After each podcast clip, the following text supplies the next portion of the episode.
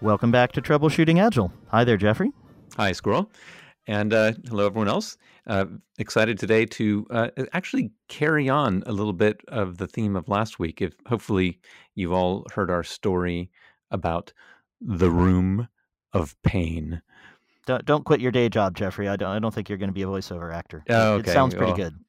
Thanks. I'm, I'm I'm working on that. I was inspired by the by the topic, um, because it, it actually you you recently had an experience that brought the room of pain to mind, as well as uh, related to this week's topic, which we're calling Big Bang Badness. Indeed. so, Okay. uh, getting away from the voiceover, can you uh, tell us a bit about uh, uh, uh, what was the story and uh, what does it have to do with pain and badness?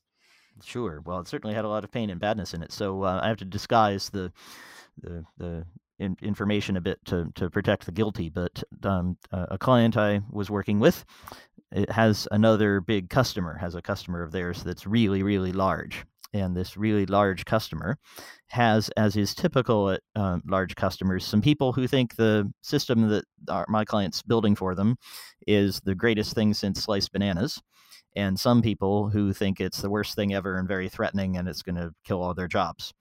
And uh, what we can't tell is whether the actions of the people in the second category are due to uh, malice or incompetence. And I can't remember whose quote it is, but you know, you never never ascribe to malice what you can explain with um, um, stupidity. So Yeah. I, I can't tell which it is, but the end result is the same. Um, they're planning to open a room of pain. And you might remember Oh. the room of pain is uh, a room in which people sit and manually test. And, and it was so painful because, in, in my particular case that I observed, they were just sitting and watching the clock and they were waiting for 305 to come so they could input a particular piece of data. And then 307 would come and somebody else would query it. And 315 would come. They'd look in this binder to see what to do next. And Humans as very bad computers. Exactly, and made me very depressed. So these guys are planning to have such a thing because what they told my client is what we want you to do is to help us to be as efficient as possible.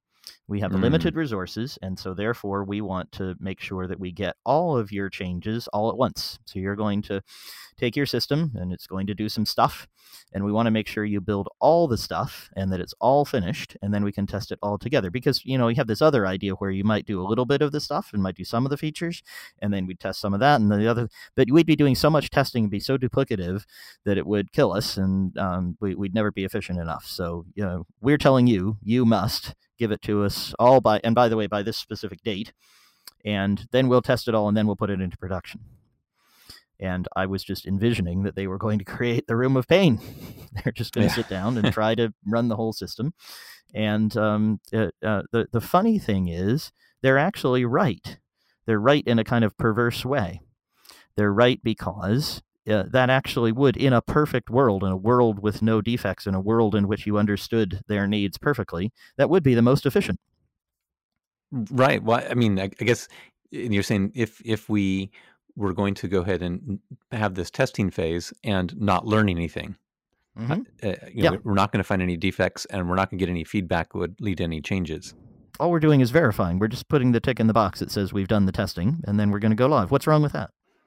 Well, actually, you know, I have an idea. If you're in that scenario, um, how about you just don't you just skip the testing? I mean, why- why- if since this makes sense in an environment where you're not learning anything, um, maybe it sounds like you don't actually need that action because what would be what you're hoping for uh, when you do this is that you um, you're doing it for a reason. You hope to actually find something, uh, unless you know. I guess I, I guess your choice here is saying is if we can be perfect, you know, well, if you have that choice, then you, you don't need this step.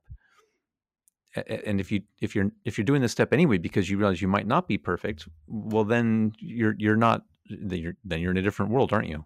hmm And and of course, the fact is that we, we live in the world, the, the second world. We don't live in the first one. We we live in the world in which there are going to be problems and errors, and in which it would be valuable to find them sooner.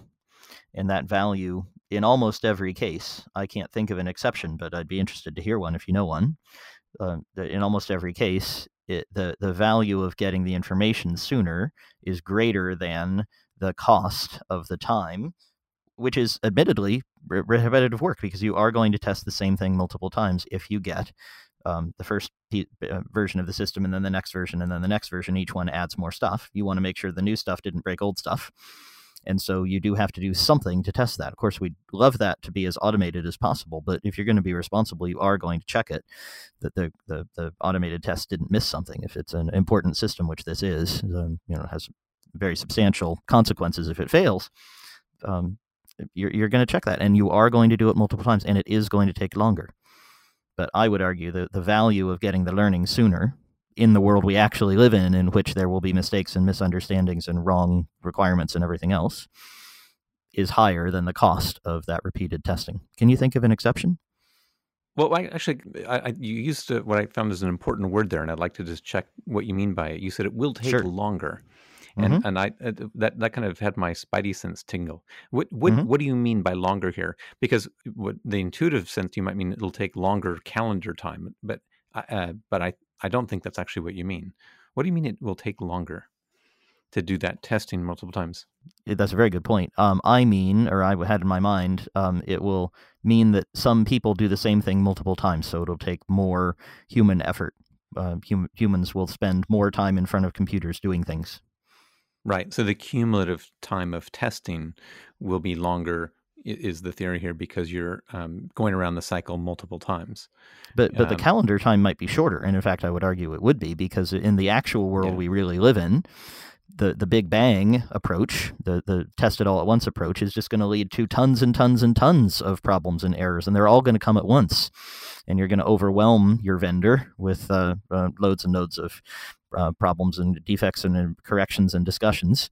And then they're going to give you another version, which you're going to test in one big lump, and you'll get maybe, if you're lucky, slightly fewer.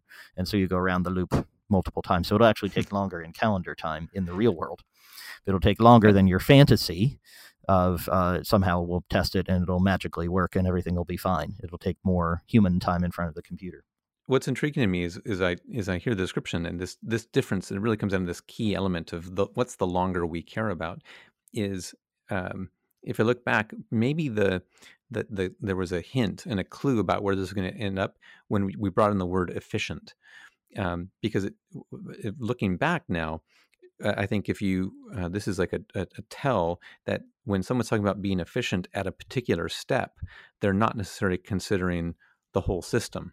They're not taking an end-to-end system view, and we have to decide: well, what's what's more important here? That we're efficient in our testing, or that we're efficient overall? Do we want a sooner delivery of the entire system, or are we are we just trying to look at at the tester time? Because there's a trade-off here, and I think that's uh, the the key element that we're bringing in is the the trade-off you make between your choice of how you deliver and how you test and, and whatnot. Because uh, the the other thought that came to mind is the is the phrase externalities. If yes. we if we're going to have everything ready at the same time, what are the externalities? What are the costs we're shifting elsewhere mm-hmm. when we when we take that approach? And and there's a couple of them. One is well, we need to actually, you know, we we have all this inventory of code that could be tested, but we're holding it till we have all of it ready. So there's there's cost there and sort of inventory carrying costs, and then later there'll be this cost of um, uh, the information all coming in at a batch. So we'll we'll get feedback. Uh, you know, you're saying that uh, one important part here is you might learn uh, things that would lead you to, to do the software differently. You might refine your idea. This is the typical agile approach as we might learn from our clients that there's a slightly better way to do things. Mm-hmm. and you're you're deferring all that learning until later which will involve rework that you could have discovered earlier. So that's that's another externality. And then finally there's the element of just testing.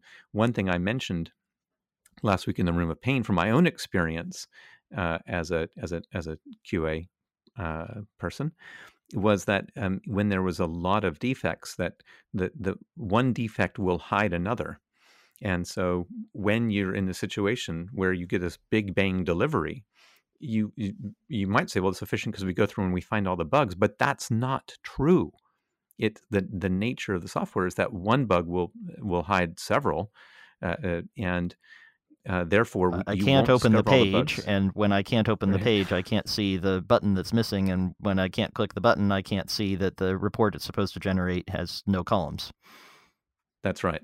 So if you imagine randomly distributed bugs, you will, of, of, sort of of necessity, end up with some number of bugs that are hidden by other bugs. So you're you're ensuring that you're going to go through this loop multiple times. I mean, again, you're going to have to go through at least twice because you'll have the first run through where you find whatever defects are, and then presumably you're waiting again for the next big batch, and then you'll have to go through and validate it all again. So you minimally you, you have two loops anyway, and then more likely you have several loops as you uncover the defects that were hidden earlier.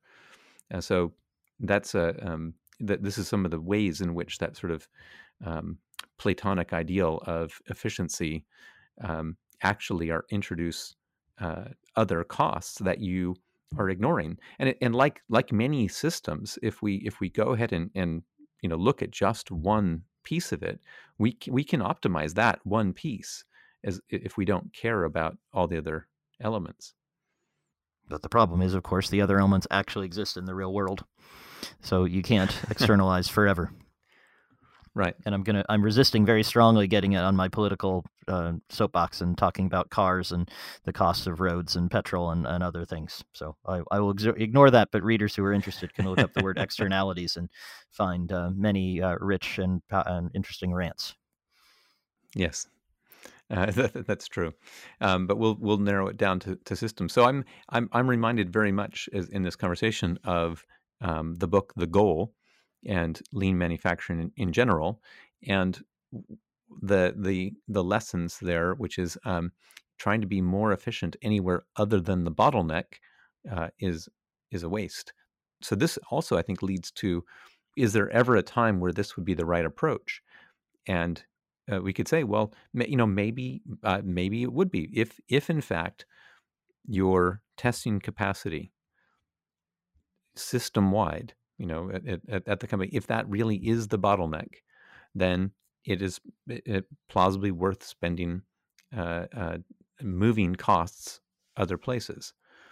Um, now, there is the question of is this the best way to do it, um, and and that's debatable. But I, it's also you know, for me, the main question is: is is that true? Is is testing really uh, the bottleneck? Uh, it just as a few weeks ago we talked about how um, uh, developers aren't the bottleneck. Uh, very most often, I've been told that uh, that testing is the bottleneck. In fact, it's not. It, the, the the problem is the the issue of have we built quality in, and the, the idea that you can't test quality in you you need to build it in. So in places where people have presented that the problem is uh, their testing is a bottleneck, in fact, it's it's something else. And and this is where we go back here. One of the ways to uh, get quality in earlier is to get feedback earlier, and so have people be working to validate more of the system earlier, including guess what with you know, getting it in a more production-like environment and trying to do system tests earlier. Indeed, and maybe you could even involve some users. What a crazy idea! There we go. Okay, so if listeners have encountered this kind of Big Bang badness in their own lives, we'd certainly like to hear about it. If you're a proponent of Big Bangs, I asked, uh, are there any circumstances in which this is a good idea, in which this there's actually efficiency or learning to be gained? Uh, I couldn't think of any. If you can, uh, we'd sure like to hear about it. You know where to find us. That's on Twitter and email and pretty much anything else you can think of. Go to conversationaltransformation.com or troubleshootingagile.com on the first of those, you can find out also about our book, Agile Conversations, which is coming out in May, and we'll be talking a lot more about it and even doing a podcast series on it. So watch out for that. And of course, we're here every week. So uh, hit the subscribe button or whatever it is that you use to make sure that you can hear us again next week when I'm sure we'll have more exciting voiceovers from Jeffrey. Thanks, Jeffrey. Thanks, Ron.